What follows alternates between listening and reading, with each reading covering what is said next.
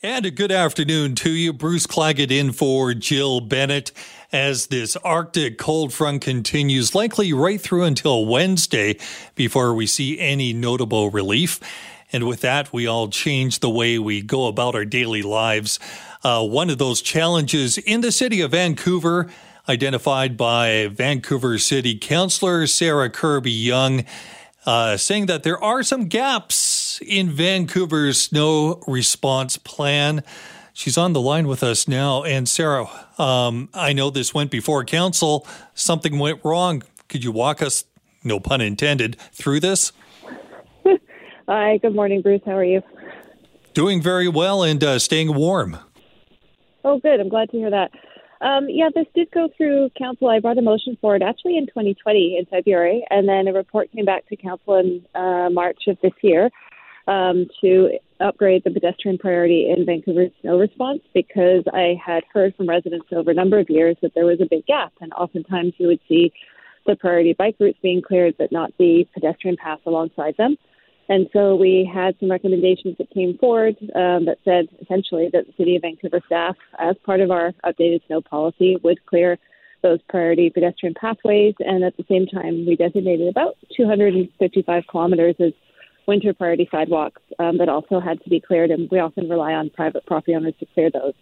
Um, but bottom line, unfortunately, we had the snowfall, and uh, the operators didn't clear them. There was just a complete gap or a miss in the service. Okay, now let's get this clear. What is a priority pathway? What are we talking about? What makes it a priority?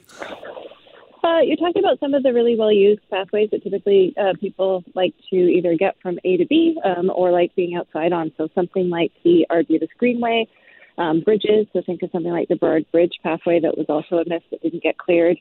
Um, things like arterial adjacent to arterial bus stops on arterial routes, um, arterial curb cuts, things of, of that nature. And we're looking at this and seeing uh, what you've put out there on social media these priority pathways are right next to bike lanes, and the bike lanes appear to be cleared. Do I have that right? Uh, you do have that right, uh, and that was the gap, and that was the. Is that the operators went out for the old policy and procedure and cleared the bikers, um, and despite the policy being updated in the new direction from council, they did not clear the pedestrian routes. Um, and unfortunately, that creates this um, kind of age old Vancouver um, divide uh, between bikes versus pedestrians and pits them against each other. And it, it shouldn't be that way. Um, it shouldn't be either or, it should be both.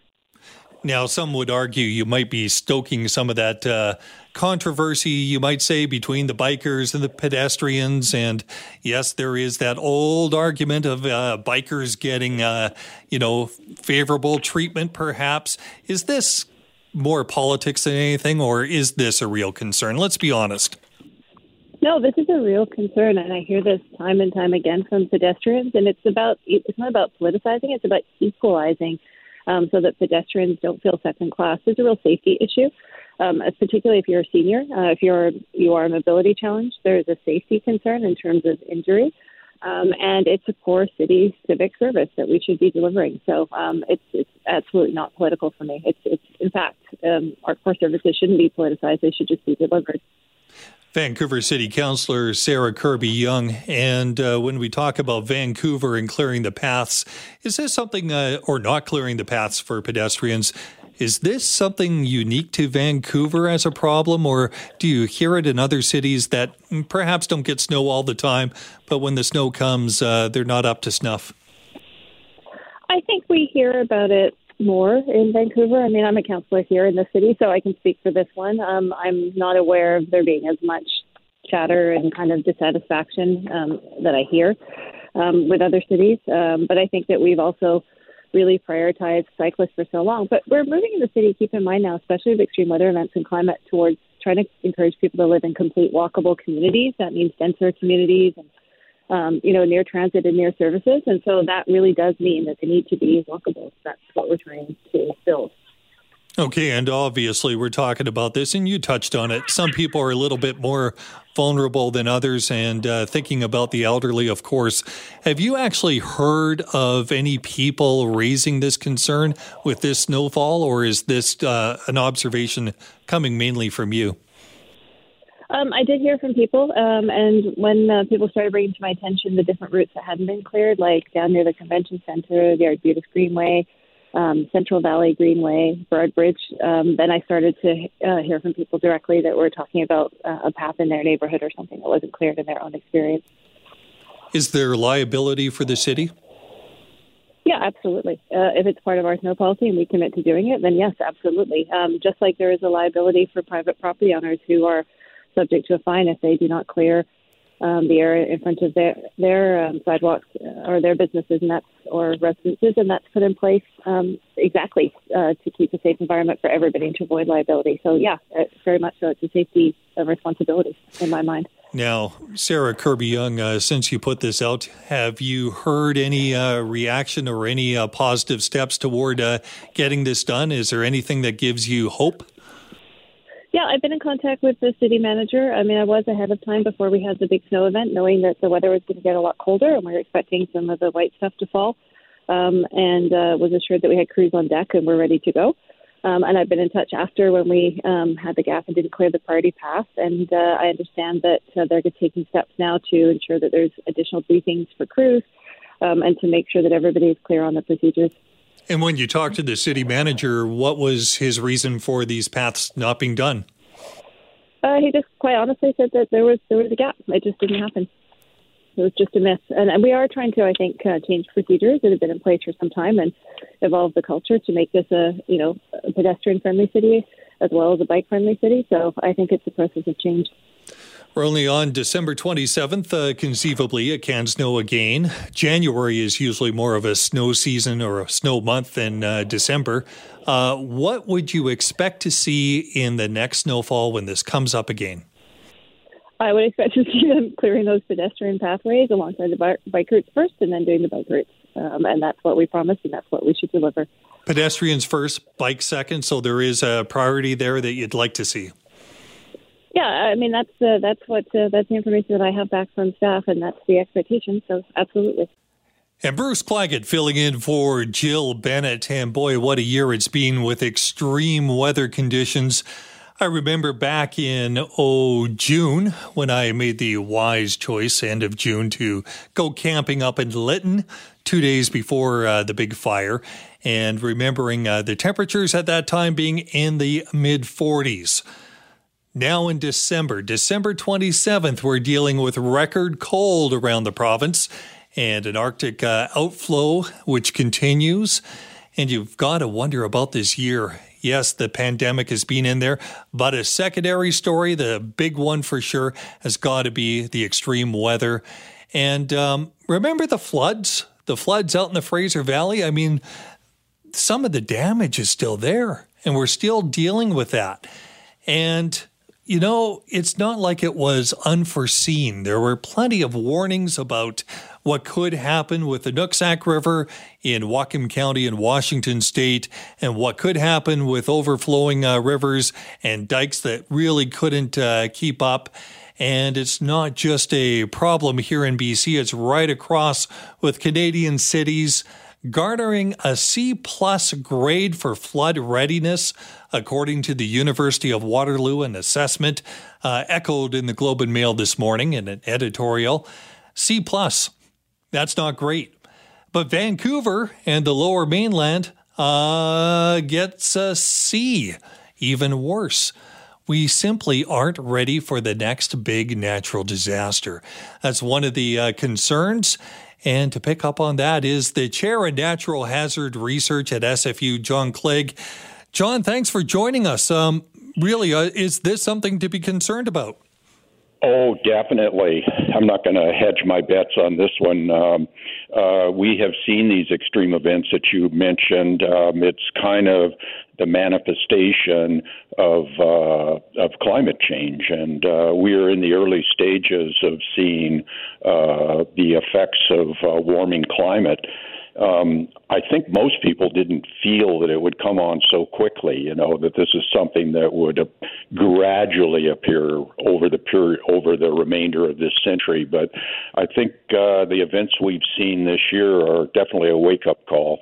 And uh, you know, I don't. A C would be a generous score, in my opinion. I don't think we've done very well at all in um, preparing for these types of disasters. Now, John, you've been involved in this research at SFU and elsewhere uh, for a long time.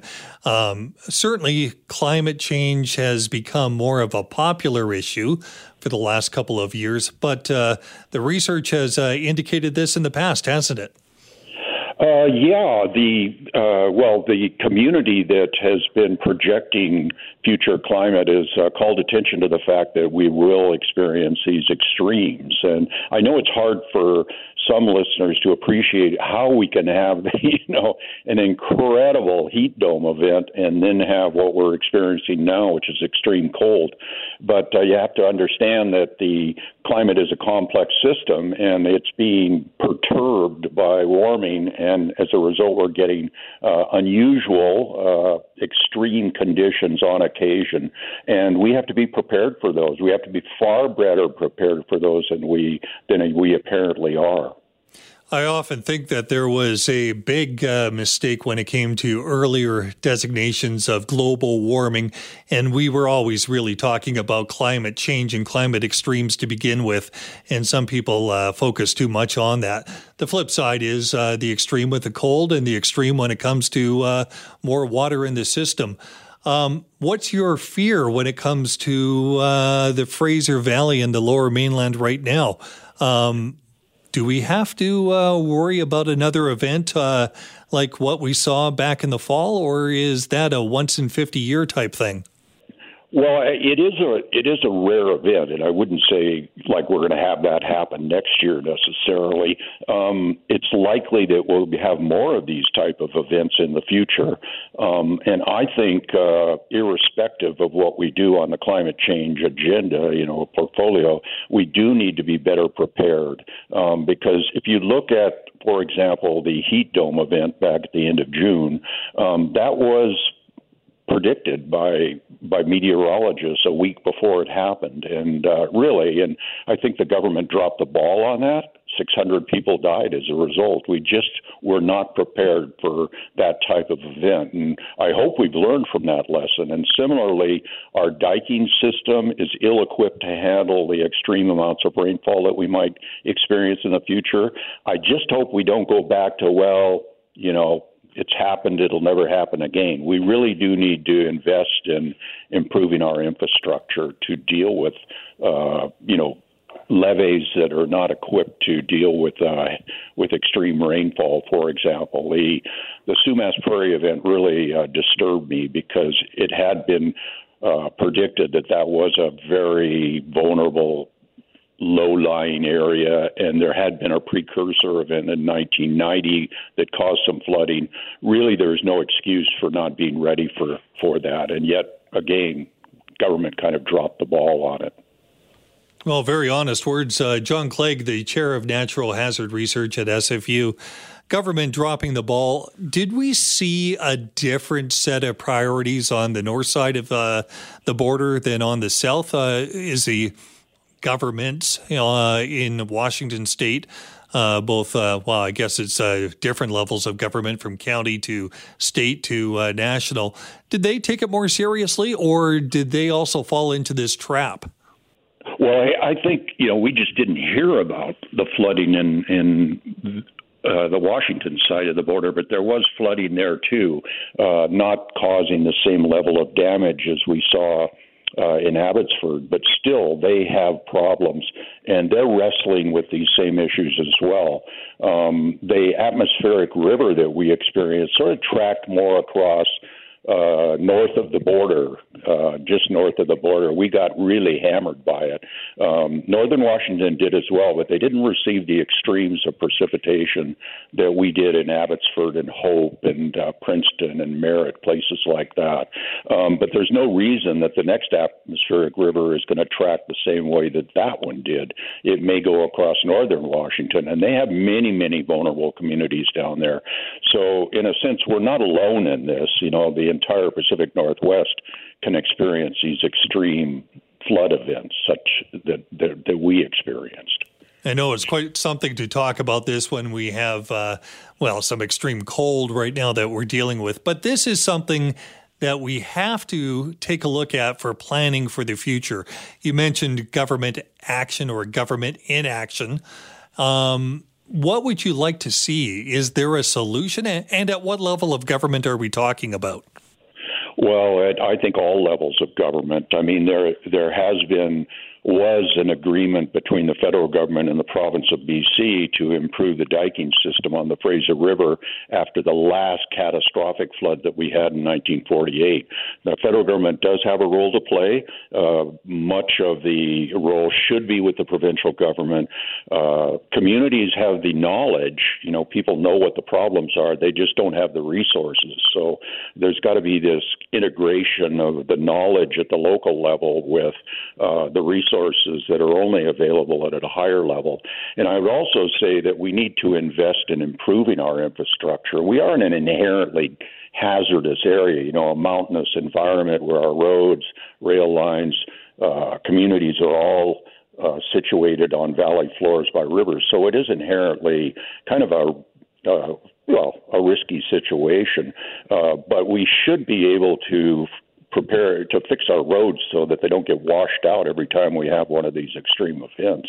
Uh, the costs are huge, and I would say that we need to invest over a period of time. We need to begin that process, uh, fix up those dikes, picks up the ones that are really, really hazardous right now and work our way through that, just as we have improving the uh, seismic resilience of our schools. You know, we spent a lot of money on that. Well, let's work on flooding as well because floods are a big, big hazard in uh, Pacific Northwest. Now, John, let's talk about the dikes uh, just so we understand what the scale of uh, fixing them up uh, really is. Um, where are they right now? Is it uh, just they're too low, or the pump stations aren't there? What are we What are we hearing, and how much work has to be put into it to get at least the dikes in the Fraser Valley and all the way out to uh, say Richmond into the shape that they should be in for the next natural disaster? Uh, well, that's a very good question, and I don't have an exact figure. Um, I do know that we have uh, hundreds, if not thousands, of kilometers of dikes, so it's not a trivial trivial problem. Um, I think you, it needs to be prioritized, uh, you know, to ensure that the most at-risk communities, uh, for example, Merritt and Princeton, which were heavily impacted by this atmospheric river, that that doesn't happen to them again. Um, you know, you're not going to have the resources to do this all overnight. It's going to take uh, years, if not decades. But we do need to kind of focus more on that project. And I would hope that this would be, uh, you know, something that all all governments would recognize needs to be done, you know, and the kind of the life expectancy of a of a particular party that's governing the province is not very long but we're all in this together. So I would hope this would be a, uh, you know, an effort that could transcend uh, short-term priorities. And I understand too that, that you know public expenditures have to be looked at in total. And we've got a lot of problems in this province, you know, with the opioid epidemic. And but the costs of these events, you know, the uh, the flood itself is going to be Canada's most expensive natural disaster. They haven't even totaled the amount but it's going to we're going to have had the most expensive natural disaster in the country. And the wildfires this year, they cost us, the taxpayer, more than $500 million. And if you look at it, that's about $100 for every man, woman, and child in this province. So, you know, we need to kind of think about uh, you know, a cost benefit analysis. What is the cost of not doing anything or doing it too slowly versus uh, investing in improving the resilience of our infrastructure? I think the old expression was penny wise and pound foolish. And exactly. certainly, yeah, when it comes to uh, planning for this, you have to have the continuity through different governments, as you suggested, and uh, to do some long term planning that even defies year to year budgets or uh, different uh, governments of different political stripes uh, coming in. Thank you very much. Uh, John Clague, Chair in Natural Hazard Research at Simon Fraser University, and we hope to uh, talk to you again about a very important subject. Thanks for joining us All right. this afternoon. Thank you very much for asking me. And Bruce Claggett filling in for Jill Bennett this afternoon. Momentarily, we're going to get to the Canadian Taxpayers Federation and the new tax changes for 2022. Always a bit of an increase, and some of the highlights uh, for this year. Uh, BC's carbon tax going up 11 cents per liter per liter of gas in 2022. That's right, 11 cents per liter for the next year. That's uh, one of the highlights or lowlights. I don't know which you'd end up uh, calling them, but uh, that's definitely one of the ones uh, that we're highlighting.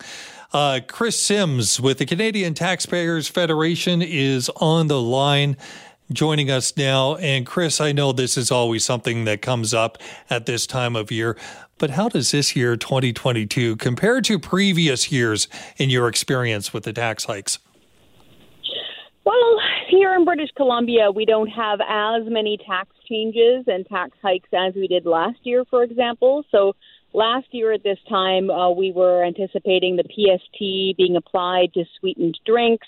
We were anticipating the PST being applied to streaming services such as Netflix and Spotify, and the carbon tax going up.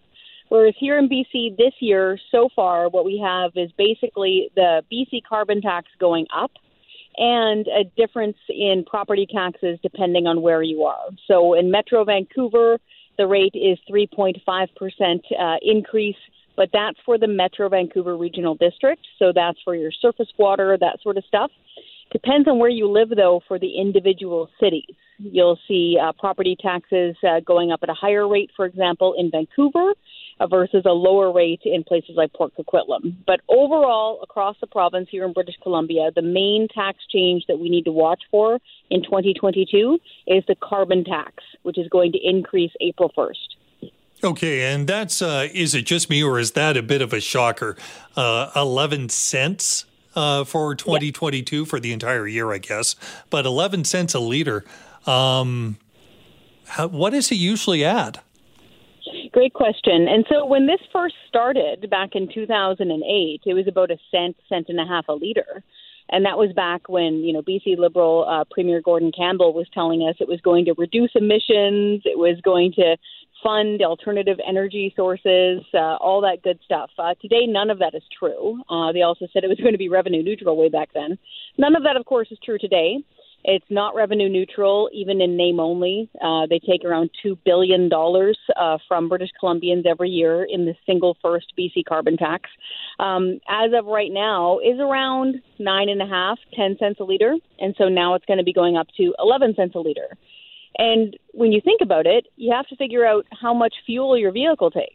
The average uh, popular minivan holds 75 liters. So that's more than eight bucks now per fill up that you're paying in just the one carbon tax, not including the second carbon tax, not including the uh, sales tax on top of that as well. Now, there is a school of thought out there, and there will be people listening to this that say, good, it's about time. Um, that's one one of those things that we've got to wean ourselves out of, anyways. Uh, is this reliance on gas? Um, but Canadian Taxpayers Federation, obviously, you have a bit of a different view. What is that view? We definitely have a different view. Our view is that the carbon tax is simply a cash grab, and that if politicians can tell you that they're going to save the planet by taxing you to death, they'll do it which is exactly what they're doing. Uh, again, we point to the government's own data. The government's own data shows that emissions are going up, not down. They've gone up around 10% in the last three years. They've gone up in five of the last seven years on record.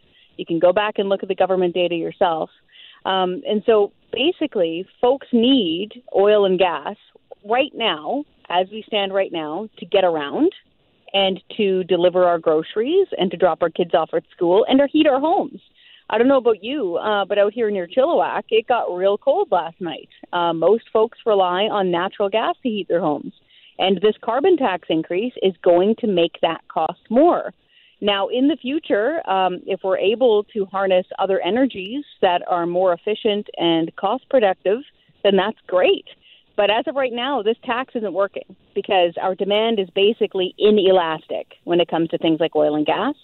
Uh, even if we somehow were able to flip a switch tomorrow, say magically all of us were able to heat our homes sufficiently with electricity, we were able to transport all of our goods, we were able to produce our crops all using electricity. I was speaking with Blair King out of Langley. Uh, he's an analyst and all this stuff.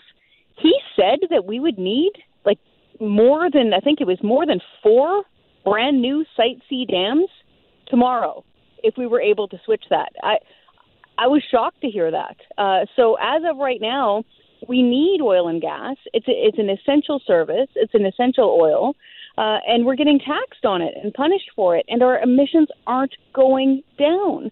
And so this is where we're pleading with the government uh, to please give folks some tax relief. Quit hiking up the carbon tax. We are still seeing a push toward more electric vehicles, though, and people switching over. Does that get you away from the tax burden if you are relying upon power, though? Or is there still a tax built in there and an increase? Great question. So, number one, there's BC Hydro, which is directly, you know, hydroelectricity. So you're not getting hit with the carbon tax there yet. Uh, but a lot of folks don't know this. Uh, we actually use natural gas in some parts of British Columbia to produce our electricity for our homes. So if you spoke speak with the folks at Enbridge in that, uh, they'll be able to explain exactly how much we use in a given year. Uh, I only learned that a few years ago that some electricity co- customers actually use natural gas. Now that's much more common in other parts of Canada.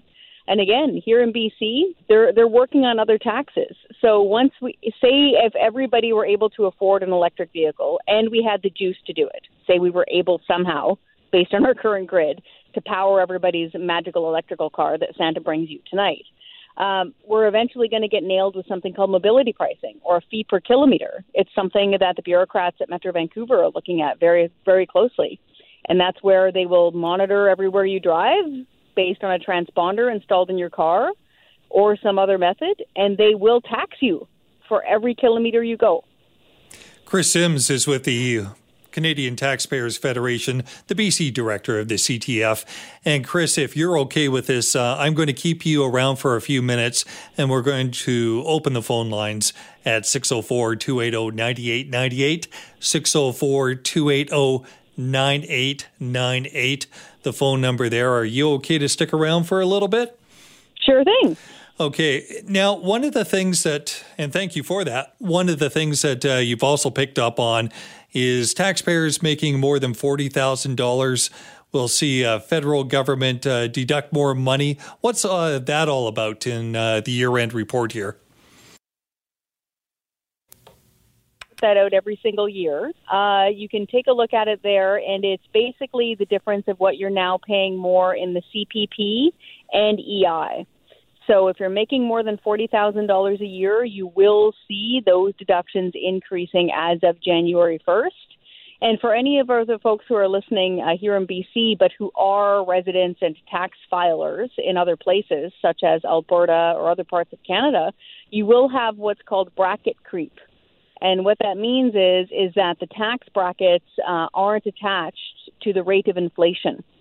So what that means is is that it's set at a certain rate and even though you're not pocketing more money, even though you're not keeping more money in your pocket every year, you're going to be automatically bumped into that higher tax bracket and therefore being taxed more.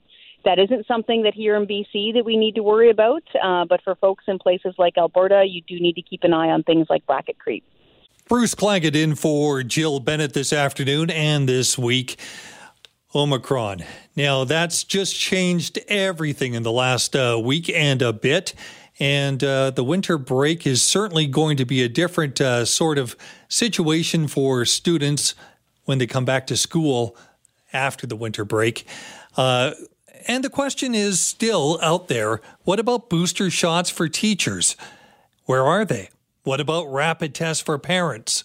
What about uh, some of the reporting of cases in schools and the way it's all done.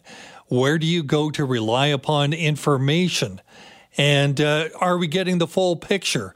One of the people that's been following this very closely and uh, putting out the best uh, collection of information from parents has being Kathy Marliss, uh, the creator of the BC School COVID Tracker Facebook page and Twitter page, and she's on the line now.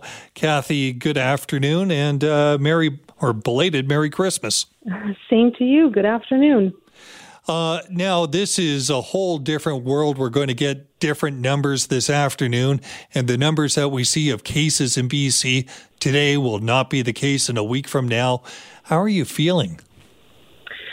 I think I'm feeling what a lot of people in the BC School COVID Tracker community are feeling, which is uh, a lot of um, anxiousness um, a lot of concern about going back to school at the state that we're in right now with with the same precautions or lack thereof that we have in schools at the moment. Sending our kids back and, and our school staff back into this is a huge, huge concern for all. Now, we want to be sure there are official streams of information, both from the provincial government, your local health authorities, and uh, also from school boards themselves. And those at times have been a lot different from what your group and your collection of parents and those who share pieces of information from you or with you have been. Um, with Omicron coming in, have you seen even more people inclined to give you that information and to uh, be more in in touch with you? What's uh, what's the uptick for you? it's you know even when the school break started, we still have uh, notifications, uh, people confirming their positive test results of their kids. We're hearing from teachers, even at school administrators, write us privately, letting us know what's really going on in their schools and their concerns. So it's it's heart wrenching actually uh, to see that they feel um, like this gag order, like we're not allowed. Please, um, fearful of my job, but you need to know this is what's happening in our school and it's a completely opposite picture from what public health or the health authorities are painting. So it's uh, it's been like that from day one. It's gotten progressively worse, especially um, when September of this year started. It's been quite challenging. We've seen way more cases than we did last school year because the kids are not protected or vaccinated and they're not enforcing masks and there's so many holes to the protections that are supposedly quote unquote there. Um, and now we have no doubt in our minds that that's going to just increase exponentially should they return to school. And and you know the the the information we're receiving is validated. We're not sharing anecdotal um, information on our database. They're all confirmed positive cases, and they're all uh, either letters from the health authority. So every case we document is is a valid case. Kathy Marliss, uh, creator of the BC School COVID Facebook uh, page and uh, the Twitter tracker. Um, you mentioned something that uh, piqued up my ears, and uh, possibly some parents that are listening to this uh, also kind of keyed into this. You said, should they go back? Do you think that's a possibility that come next week that schools may not be back in session? You know, we certainly hope that uh, schools either you know delay the start. They're doing it in just about every other province, except so far in BC. In BC, we have a tendency to be reactive instead of proactive when it comes time to safety in schools and COVID. So we're you know we're hoping to hear sooner than later because parents are anxious. They want to know where they stand and should they need to make any preparations for having their kids stay home longer or teachers need to reevaluate and replan for for January 4th or not. But you know, right now it's it's growing very steadily and rapidly. To send our kids back as is, like like nothing has changed on January 4th, would be a huge, huge mistake in my in my opinion.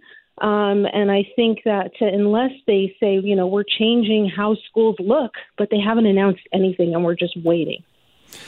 Now, to be fair, we're seeing masks in schools now, and uh, there are precautions being taken, and those uh, came into play this year. Uh, are they not enough, or is it an enforcement issue? What are you feeling, uh, and what are you uh, actually hearing from parents and, and teachers?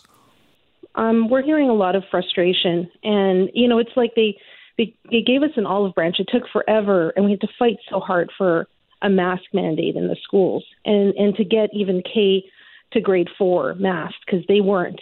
And once they, they put that in place, we heard we're still getting tons of emails, and we post some of these stories uh, anonymously because we have a lot of people fearful for their jobs. But they are not. It's not being enforced. People are sending me holiday Christmas concert videos from their schools, and they show kids all on the stage singing, and we see two or three kids only with masks on, and they're singing. So these these masks are not enforced. These rules are just sort of band aids in, in many schools to just placate people. And we need people to, to stand up and say, no, this is the rules. We have to put the mask on when we go to a public a public place in a store. Why are they not enforced in the classroom?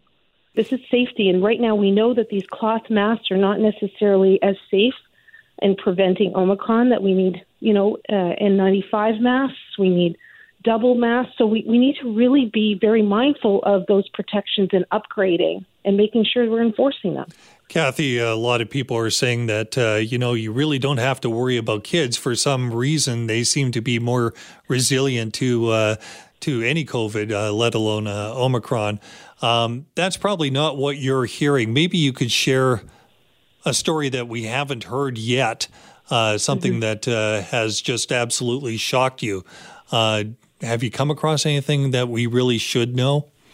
Um, I, you know, I think in general, there's a lot of people who are expressing, you know, their kids may not get as sick. I mean, we have had very sick and, and children and families report to us. I've had a mom who was sitting by the hospital bed of, of her son, who was a star athlete, uh, perfectly in good health, no um, other health issues, and he was incredibly ill. But the issue here for us, and like a lot of doctors um, that we've heard on on the news in Toronto um, and all over, said, you know, it's really about the magnitude of spread. And when you're dealing, it's just math. When you have that many people getting sick at once, there's going to be hospitalizations. We're going to overwhelm the healthcare system. But also these kids, uh, the there's an uptick in hospitalizations in the U.S. of kids with COVID. It's it was in the news all yesterday but also they're bringing these virus the virus home to their families. So their child may not get severely ill, but any illness is enough for me. I don't know about you. When you have a sick kid, I mean, do they need to get that sick or even moderately sick? We want to keep our kids healthy as possible, but if they give it to a, a an immune compromised family member or a vulnerable family member who hasn't had their booster, we we're not protected, and so then we're just unleashing all these kids. Let's if we're saying we can't have more than six people in a restaurant at a table, but let's cram kids into a lunchroom, take your masks off, everyone eat, scream, shout, and then they get sick, and we come home to grandma and grandpa who may be living with you, or in our case, you know, my husband's diabetic, so and he, you know, he's vulnerable. If we haven't had our boosters yet and we're not protected, it's a recipe for disaster that can be avoided. Top line, number one thing you'd love to see in BC schools right now. Oh my God, how do you pick the top one? Um, you know, I'd like to see I'd like to see a delay and let let this virus let everyone get boosted and get properly vaccinated. The kids get their double vaccines. If I had to pick one, it's more than one. But delay by how long? How long would that take?